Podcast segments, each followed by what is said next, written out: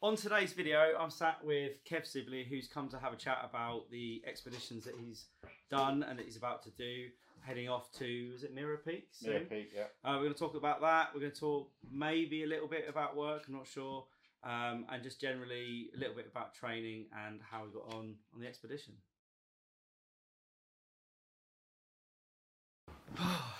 Right, thanks for doing this. That's all right. Welcome everyone to episode 2.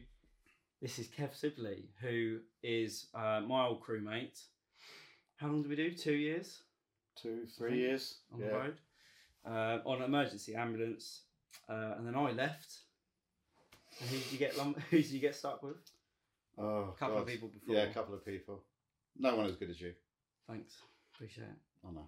Well, build you up. Yeah, knock me down in a minute. Yeah, big time. So we've already had a little chat about stuff from work that we probably shouldn't record, which is good. What I thought would be interesting is talk about where you're going. Is it in a couple of weeks or a couple of months? Yeah, a couple of weeks. I'm off to Mera Peak in the Himalayas. Second trip to the Himalayas. Yeah. Second midlife crisis. Yeah. So is that because you're going to live another 20 years or because the first one isn't finished? Or have you been bitten by the bug of going out there? I've always had the bug, but never had the drive, I think, to go. So when I did finally get the drive, it's given me the bug, but I think too late in life now to be messing around at altitude. Well, is that because of the medical risks involved, or is it more you're thinking... I think, no. Family. Because your kids are older now. Yeah. I mean, I know you've got grandkids. Yeah, I think it's more that once you get to a certain height, you then start playing around with. You're getting into the dangerous areas, you know. Yeah. At the moment, I'm going up to. I think it's just below 7,000 meters. So, you know, I think we're going to the height of base camp 2. Yeah. If you're climbing up Everest, so it's you know, laws of physics. I'm not getting younger. Yes, I do have a family, so it's kind of a bit of a thing. I mean, some people might say when is a good time to go? I suppose probably when you're 20. Yeah, I mean, I've always had this fascination of Everest, even when I was a teenager. But life gets in the way, families, and I just found the right time to go, so booked it. Yeah. And yeah, the bug is there, but I think I've set myself that this will be my last. I say that now. Well, this will be my last trip. Things go in threes, don't they? Well, they go in threes, but I think you've always got to better yourself. You kind of got to go higher. You want to go somewhere a little bit more. You're pushing the limits. Yeah, you want the next one to be a little bit further. So the first trip you did, when was that? Was it a year ago or 2 years? It was 2019, October. Yeah. And that, so you went to base camp to visit base camp, but you also did a peak as well? Yeah, climbed Island Peak. Yeah. Which was an add-on. I had no real idea what it was. The pictures I saw on other trips, it was a nice little walk up the side of it. Yeah, just go around here for a little bit. Just going around the side, up slowly. Little did I know that the company that I was going with went straight up it. Right. Basically climbing straight up. It was rope, axe and crampons and going straight up. And it was an emotional... When I got to the top, it was just unbelievable because... I'd never done anything like that, but I think I realised that how fit you have to be to go up higher, especially Everest, and what these people go through. I want to go say it was an easy trip. It was a very hard trip, but but it was unbelievable. On top is just the view, and I think that's what keeps me going back is the view. You're on top of the world. So you've got the physical exertion, the view that's just probably overpoweringly beautiful. Plus, I suppose you're probably knackered from the, what is it, like a 2 or 3 week slow. Yeah, well, I mean, the walk up, the hike is I guess it's like anything. It's a little hike.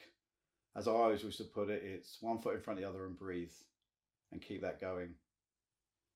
But you're walking for 4 hours for a tea house, then you have dinner, then walk another 4 hours for the night. Mm. But I think I realized when I climbed Island Peak how people don't know the limitations. It can be quite scary, like unhooking yourself from your crampon from your carabiner when you shouldn't, losing that kind of coordination. Yeah. Because you're tired, literally drained. And I made a few little mistakes. And I think that's what's made me realise that the higher you go, the dangers get more and more. Mm-hmm. So is it not like technical ability? It's more like mental fatigue, fine motor things, and just everything. Like if something was to go wrong, it would be a multitude of small little things. Yeah, I think it's a combination of everything. I mean, Island Peak was quite technical because you are basically going up, and it is at one point it is a 450 straight up climb. Mm. I mean, coming down was fine because abseiling coming down was unbelievable. Yeah, but it is technical. It is, I mean, draining of your physical and mental, and that's why I think at one point I have a clip of me on my GoPro where I've unclipped at the wrong time and walked. Yeah. And I have a GoPro of me falling into a hole about 5 foot deep. Yeah, which could be hundreds of meters. It could have been. And I would have known nothing about it. Yeah. Just because I wasn't thinking straight, and that's what I mean. It gets, although you've got the excitement and the thrill, you've got also the danger. Mm. And people have died on Island Peak, which, you know, is only on a little peak, but it is quite dangerous as well. Mm. Well, yeah, let's face it, people die on all kinds of hills in the UK, let alone thousands of miles away in the snow. It's taken 3 weeks to acclimatise, so you're slowly building up like a level of fatigue. Yeah, and it's you know, sometimes, I mean, luckily with me, there was people behind me, they saw me, but it's still, I mean, it woke me up. I was like, It's almost being 1 minute drunk and then 1 minute being sober. But as I said, it's just exhausting, but the emotional side of it was unbelievable. It's just sometimes words can't explain what it is. You can look at a photo, but you can't get the real depth of what actually went on that day. Yeah. Yeah, I look at the photos and you can see the detail in the background, and you can just imagine how it's like stars. Where there's no light, it must just be overpowering. Oh, yeah, I mean, the climb up for Island Peak, especially because we left about at 1 a.m. and it was pitch black, and you can see stars, and that's all it is, stars. There's no light, so it's unbelievable. And I think it was about 4 o'clock in the morning to see the sun come up over some of the mountains. Yeah, and it's just, once again, you can't describe it. It's just all these peaks, the sun just touching it. Yeah. Which on the next trip, we'll actually sleep on the side of the mountain just below the summit. So we get to spend a night on the side of a mountain in a tent. Yeah, sounds pretty good. Yeah, because you're tied in. You're not allowed actually out of that tent. Yeah. So that's part of it, was the excitement part of it, the next trip. But So I guess it's about not, you don't want to risk anything, but if you don't risk something when you're doing these kind of things, you're not going to get to those incredible views. You're not going to get to a point like, you know, Everest is just renowned for being the highest place, but it's also that it comes with that risk of death. It comes with the money that it costs. It comes with everything, but it must be worth it to. Yeah, I think you've got I think with anything, it's a calculated risk with anything you do in life. But you know, it is a case of one little step and you fall if you're not, you know, paying attention. Mm. You know, I'm one of those people is, do we need to do that? Is there a reason we need to go over the top? You know, is there another way of getting around it? Yeah. Why have that calculated risk of doing that? But I think it's just that drug of doing something and achieving something, and add a little bit of risk to it. Yeah, because if you don't have risk, then it gets a little bit mundane. It's like, why are we here? Oh, it's a hill. Yeah. Okay. I think, yeah, sometimes the fear and the worry, it turns something on in your head that makes it more enjoyable because you've got to concentrate. Like if someone hands you a gun, for me, when someone hands me a gun, it's suddenly your brain is like, right, this is a gun. I don't have guns. So, and suddenly it's like, I've got to concentrate. This shit's real. And I've got to pay attention and do the right thing. So is it a little bit like that? It's a bit of a turn on in your brain. That's like, oh, I've got to do everything really well. I've got to concentrate. Otherwise. Oh yeah. Cause it is one of those things is, you're climbing up and you're going up through rocks and climbing over rocks to get footing. And majority, especially with Island Peak, you're not attached to a rope until you actually get to the bottom of the vertical climb, as I put it. Mm. And all it takes is a little bit of fall. And you can go to the Peak District, Lake District, you fall and hit a rock. Yeah, yeah. And it's different there because you've got mountain rescue just around the corner. There'll be air or a helicopter. A couple of hours, you've got someone here hospital. And you fall there where your helicopters can get up that high, but you're still looking at a major incident get you over. But yeah, it definitely is it is a bit of a drug to me. Yeah. But it's a safe drug with minimal danger. Yeah. That's why I look at it. Yeah, I mean it sounds great really. If you've got to that point where either you can afford it or the risk versus benefit is more manageable, then I think it's going to be good for your mental health. It's going to be good for your physical fitness because it sounds like you've been training and walking. Yeah, I mean, you do need to have some physical fitness. You do need to have that positive mental attitude because there will be a time, like I got to 15,500 feet and just woke up with breathing problems, as they say. The fifth breath wouldn't go in. Yeah. To know me, that's where most people is, that round about that 14.5 to 16 is they have issues. I wasn't aware of it. And it is a case of a lot of it is controlling it, understanding that this is what's going on. You're at an altitude you've never been before. Yeah. So there's not enough oxygen. Yeah.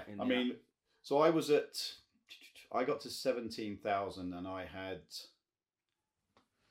89% SATs, but you wouldn't have noticed it. It's just, it's normal breathing because your body's adapted because you have acclimatization days and you go for little walks, your body adapts to it.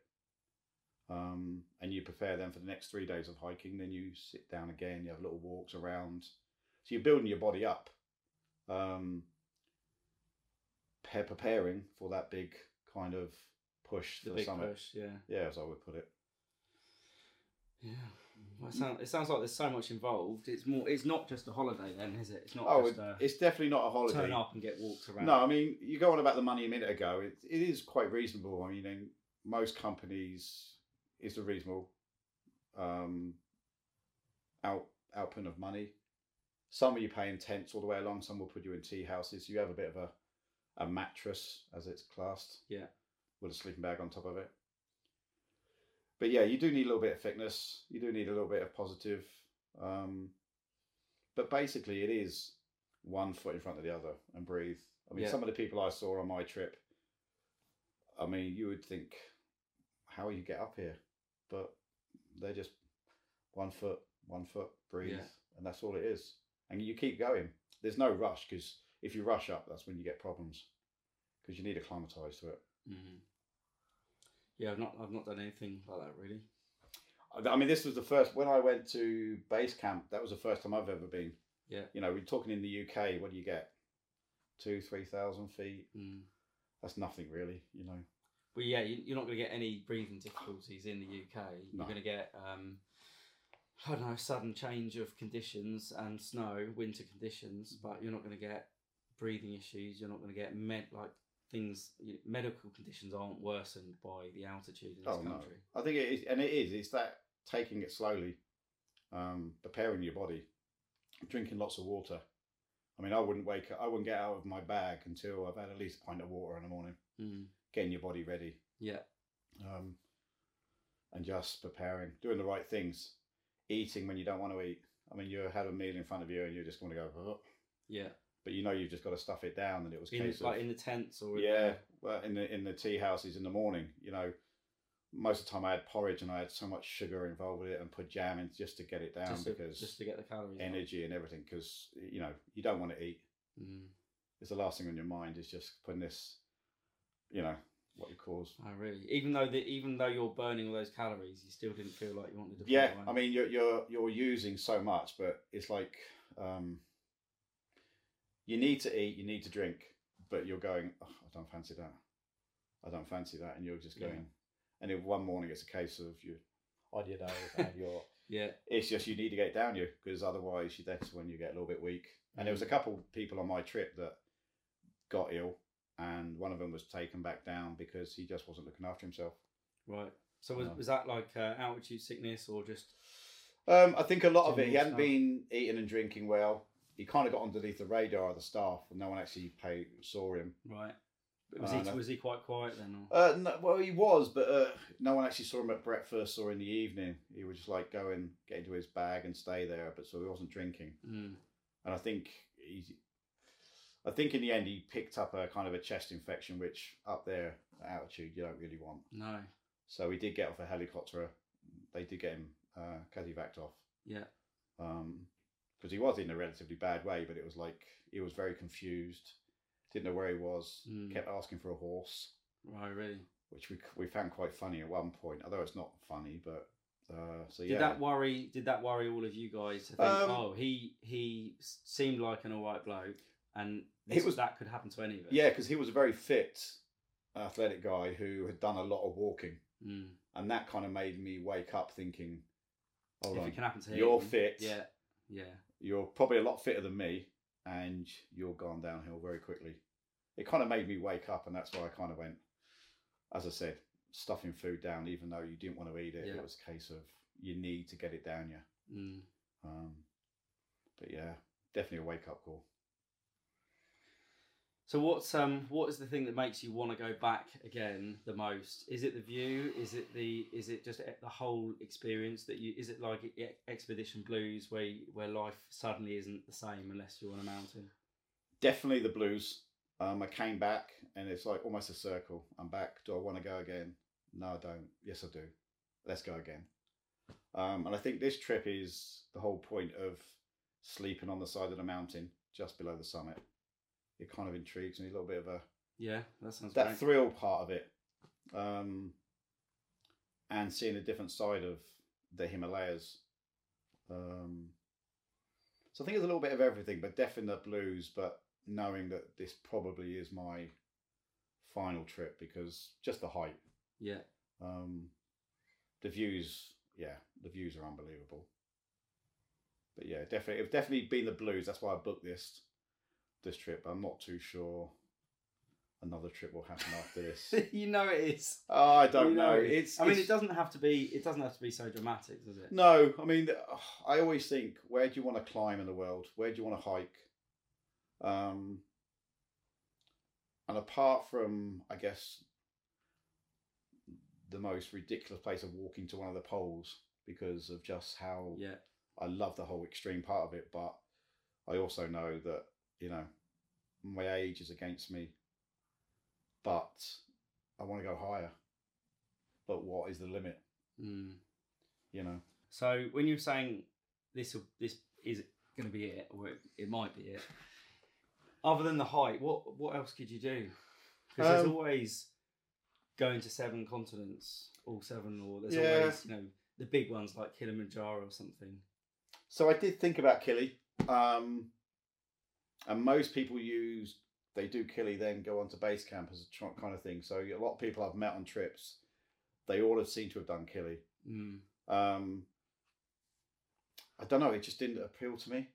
I just thought... But it's not got the snow, is it? It does have some snow, and at some points the weather can be more extreme on there because it is more open. Right, okay. The difference, well, if you think in some of the Himalayas, it is surrounded. Yeah. But I just thought, you know, if I'm going to go for this, let's just go to base camp. Well, why beat around the bush of going for one place and then thinking, well, yeah, I could do this, so why haven't I go straight to base camp and tick off the dream I've always had? So is there anything similar?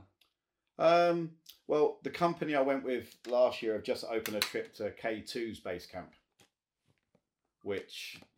Well, yeah, K2's... That does... Got a huge... a huge number behind it. And that is... Because K2 to me, I think, is the ultimate of climbing. Base camp, if you're looking at climbers and you read the books, it's so commercialised now, it's easy. Not easy as such. Well, yeah, the difficult thing is getting in the queue. Yeah, so you, and I think that's the problem with Everest. Everest is dangerous due to the backlog of people trying to get up there, which happened a couple of years ago, where K2 is dangerous from about day one, you know. Once you just get being in that area. Well, yeah, because it's exposed. So the weather comes in and you're basically going across a big shelf above you that falls, and more people die in K2 than anything. And lots of people don't make K2 because of the weather, but the base camp trip does. So is the base camp trip to K2 more dangerous than the... Or is there more risk involved? No, I think K2 is... majority of it is you are trekking across land. So there's not... Although you go up, it's... It's a nice flat climb where you think the base camp at Everest, you are basically climbing. You know, some days over your 6, 7, 8 hour climb, you've done 500 metres in a day, where K2 base camp is quite flat. Right. The climb itself starts after base camp because of just climbing up. So K2 base camp, well, maybe that will probably be just to say that I've been to K2. Just so you've done it. Well, you can look up what's the price versus how an amazing experience is. Is it a similar thing, or is it not worth? I guess it's subjective. Yeah, I don't really worry about the price of it because I think the experience and looking up at a monster is what it's all about. Yeah. You know, it's like going swimming with sharks. You jump in the cage, you're with the monster. Yeah. Suddenly you're not worrying about how much it costs. So, I mean, both of the trips I've done so far have been less than 3,500, and you're talking, you get everything. I mean, it's not bad for what is it, 2 or 3 weeks. Yeah. So it's a 3-week trip, most of them. And that, the only thing you have to pay out on top of that is your tips for the Sherpas, which is self-explanatory, I think. But K2, I think, would be my ultimate tick and say I've done that, just to be at both base camps. So that's the third trip then? I don't know. You'd have to, I don't know. I have to ask the missus that, especially because I'm getting married next year. So congratulations. I don't know if she'll sign off on that one. Yeah. But how does she feel about it? Does she understand? Yeah, I mean, she's the bug. Yeah, she knows I'm an outgoing outside person. You know that while camping, I love the outside. Yeah. So yeah, but I think, you know, maybe left all this too late in life to really explore and go beyond. Pushing the boundaries. Is that what you mean? Definitely pushing the boundary. Yeah, because I think. But I keep thinking at the moment about how we're kind of, or how I guess I thought you go to work for such a long time and then you retire and then you enjoy your retirement. Is that the kind of thing where you think actually I should be doing it now, or it's too late to do these things, or if you had a mindset of right now I can not worry about work, I am retired. Could you think, well, I can do all these things? Or I should have done these earlier on in life. Definitely done them earlier when I think you're younger, you're a little bit more blasé to life. Where you retire, you're supposed to relax and chill out. You're meant to, yeah. Sit on the beach. Yeah. You know, is that not what we're meant to do? Well, we are supposed to. And I hope to do it. But at the moment, I've still got that. Work helps me pay for all these trips so I can get away and enjoy them. Will I have that amount of financial backing when I retire? I hope I do, but I think there's more important things. So getting these things done now and ticking off the bucket list, as they say, This is why I get this one out of the way, and maybe the third one, I don't know, but time will tell.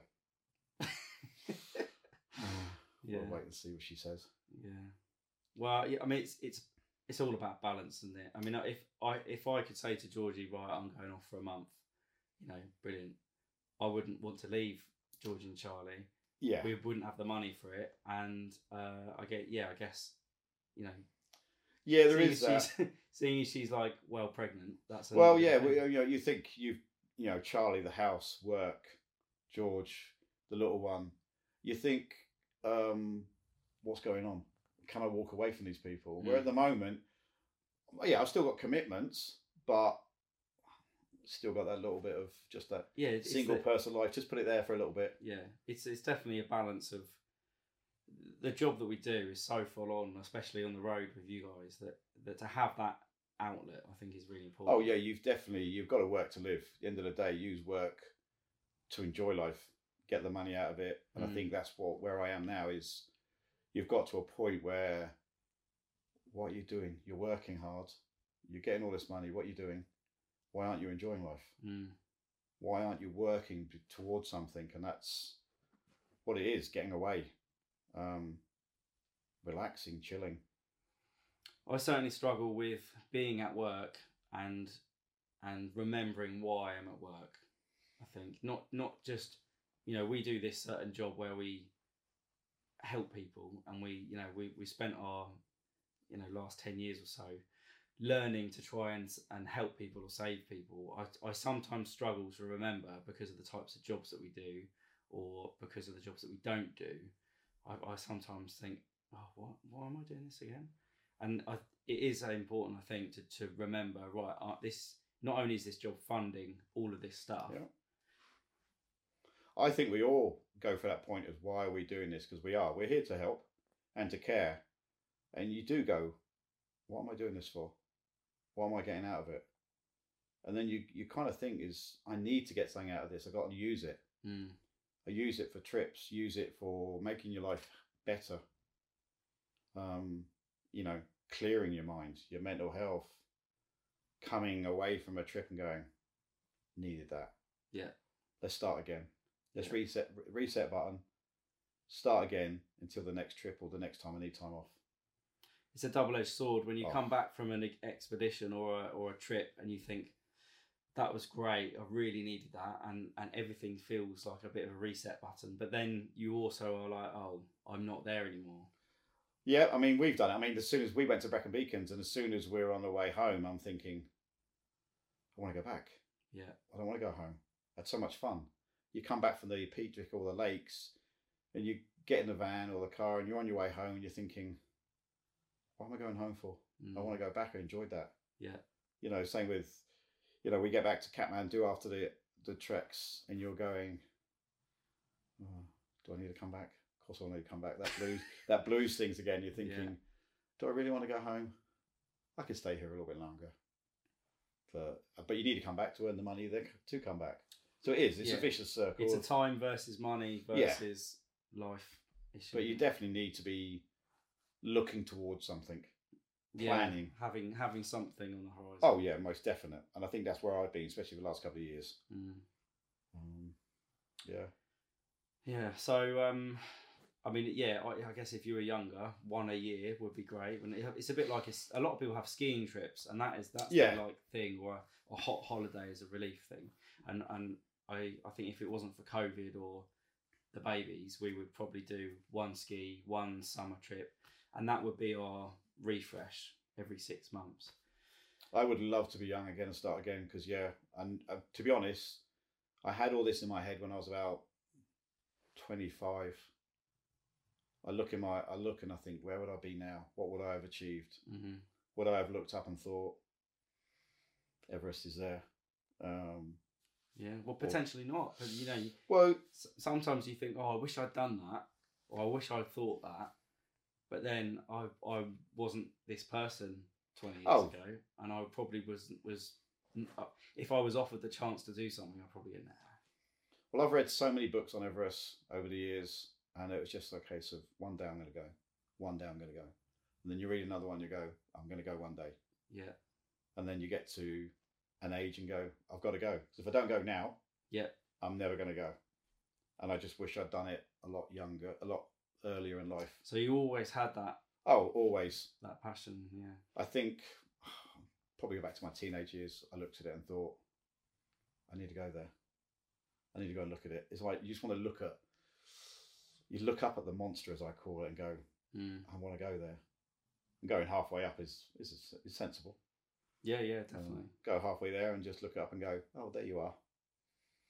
Yeah. I mean, yeah, essentially you've touched it. Yeah. And that, I mean, that for certain things, like when you go and see a tourist attraction, putting your hand on it, it suddenly feels right. That's the release. That's the. Well, it did with base camp, because halfway up you come across all the memorials of the ones who've died up there. Oh, right. Scott Fischer, famous guy, because of the film. Mm.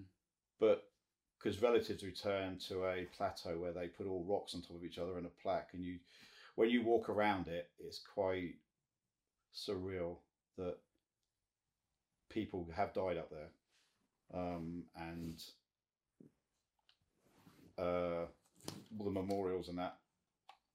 Yeah, so when you get, you see all these memorials, and you there is hundreds of them, and it's people who've made either gone up. Hundreds of. Yeah, there is hundreds. There's hundreds of these. They're rocks on top of each other. They can go anything from that. Yeah. Or Scott Fischer's is 8 or 9 feet tall. Right. So like the Cairns, people are taking up their own rocks. They're making it all out there. Most of the relatives go out there and do it, and they put a plaque there. So they've got a picture of the person, and it tells you their name, the date of obviously them succumbing to their trek, and that you stand there and you kind of go, "This is real." Yeah, I was going to say. Suddenly, it must be very sobering. And you're not even at base camp, and you're kind of got another. Day, 2 days of trekking up, right? And you get there and you look at it and you go, "Wow, this is real. Mm-hmm. These are real people who've made it up, doing a similar thing to you, and not come back again." But yeah, and that's it. And yeah, it is enlightening in one way, but you kind of go, "Crap, why am I feeling like this? Is that my old goal? I need to get back down." But yeah, I guess it's all part of the. If it was easy, you wouldn't want to do it. Yeah, if it was easy, everyone would do it. Everyone would do it. But yeah, it's one of those things. It is a little bit hard, but it's definitely worth it. But knowing that some people haven't achieved their goal, so I suppose it's their individual thing that they've tried to do. Well, you think some people have made it up but not made it down. So initially they've been to the summit but not got down. Yeah. Or some people have got down and got to base camp and some things have gone wrong and they've not made it out there because exhaustion and other things. Mm. But yeah. So when are you going again? In a couple of weeks? Yeah, 16th I fly out to Kathmandu again. Yeah. Same company, same people? No, different company. The company I wanted to go with weren't going to be doing it till next year because one of the guides I went with, I'm quite friends with him, and he's out there now. So I wanted to go with that company because he's a good laugh, but I'd already planned it, and they brought their trips a year forward. By then I'd already booked up. So the unknown again, different company, but I suppose you've got to gain their trust very quickly. Well, or is it? It's like anything. When I go on these trips, I do go on my own. So it's a case of you meet up with complete strangers and you have a laugh and joke. You get to know them. You learn about people. And then I don't have to... In one way, I always travel on my own because you don't want to worry about someone else you're with. If I was with someone and they got on well... Yeah, I see what you mean. Do I go on? Do I stay with them? Yeah. Go back down? So... It suddenly becomes a joint. Yeah. Version. But it's an English company. And I always said I wanted to, because I think it's easier to communicate with things, and they've been very good with everything. So yeah, next Sunday, cushy little seat on an aeroplane. Yeah, until you get there, and then there. Yeah, then it all starts. But it is 30 degrees in Kathmandu at the moment, which ain't too bad, and only minus 20 at Mera Peak at the moment. Minus 20. Yeah, snow showers. So that is like living in an industrial fridge. Yeah, but a couple of days. Good equipment, good clothing. Quite looking forward to it. Sounds great. It does. Sounds good to me. So what have you been doing to, I mean, time's ticking now, but have you been doing extra walking? Have you been doing anything in particular? Yeah, so when I went to base camp, I'd done a lot of hill walking. I went to the Peak District, Lake District. I was probably at the Peak District every month for a couple of days. But with COVID and that. So around here, I've been doing around my house, I've been doing like 10-mile walks. Getting out, just walking across uneven ground, just building up the stamina again. Yeah, like leg strength or ankles. And borrowing a nice little RescueFit weighted. Yeah, how'd you get on with that? That was actually pretty good. Definitely felt on the legs after about 7 or 8 miles. You could feel it on the legs. Yeah, you start to feel it. I felt around the core when I was running, especially. It's I guess because you're going to have a backpack on, it's a similar thing. Yeah, well, that's why I'm not really a runner. So that's why I wanted to just to weigh myself down, build up the legs, because these are the things that are going to get me up and down. Mm. And that's why I wanted just to weigh down. And it's actually been pretty good. It was actually wasn't as uncomfortable as I thought. But no, it was good. It was very, very useful. Hello. Here she is. Hello, buddy. Who's that? Hey. How you doing? What have you been doing? Right, we'll sum it up there then. Charlie, you going to come and say hello? You all right, buddy? Where are you going? Cuddle, come see. No, there's a strange man there. It's gone on the camera. Are you well? Yeah, you? Yeah, I'm all right. Right, guys, we're going to sum it up there. Thank you so much for jumping into episode 2 of the RescueFit show. Charlie's playing with the cameras. Please give this video a like if you enjoy listening to us. Subscribe if you're not, because I'm trying to get to 100 subscribers. Follow us all on the socials. And if you've got any more questions for Kev, pop them in the comments. And I'll try and get them to... Hello. Do you want to come and say hello? No. Pop them in the comments, and I'll try and get Kev to answer them. Thanks, and bye. Bye-bye.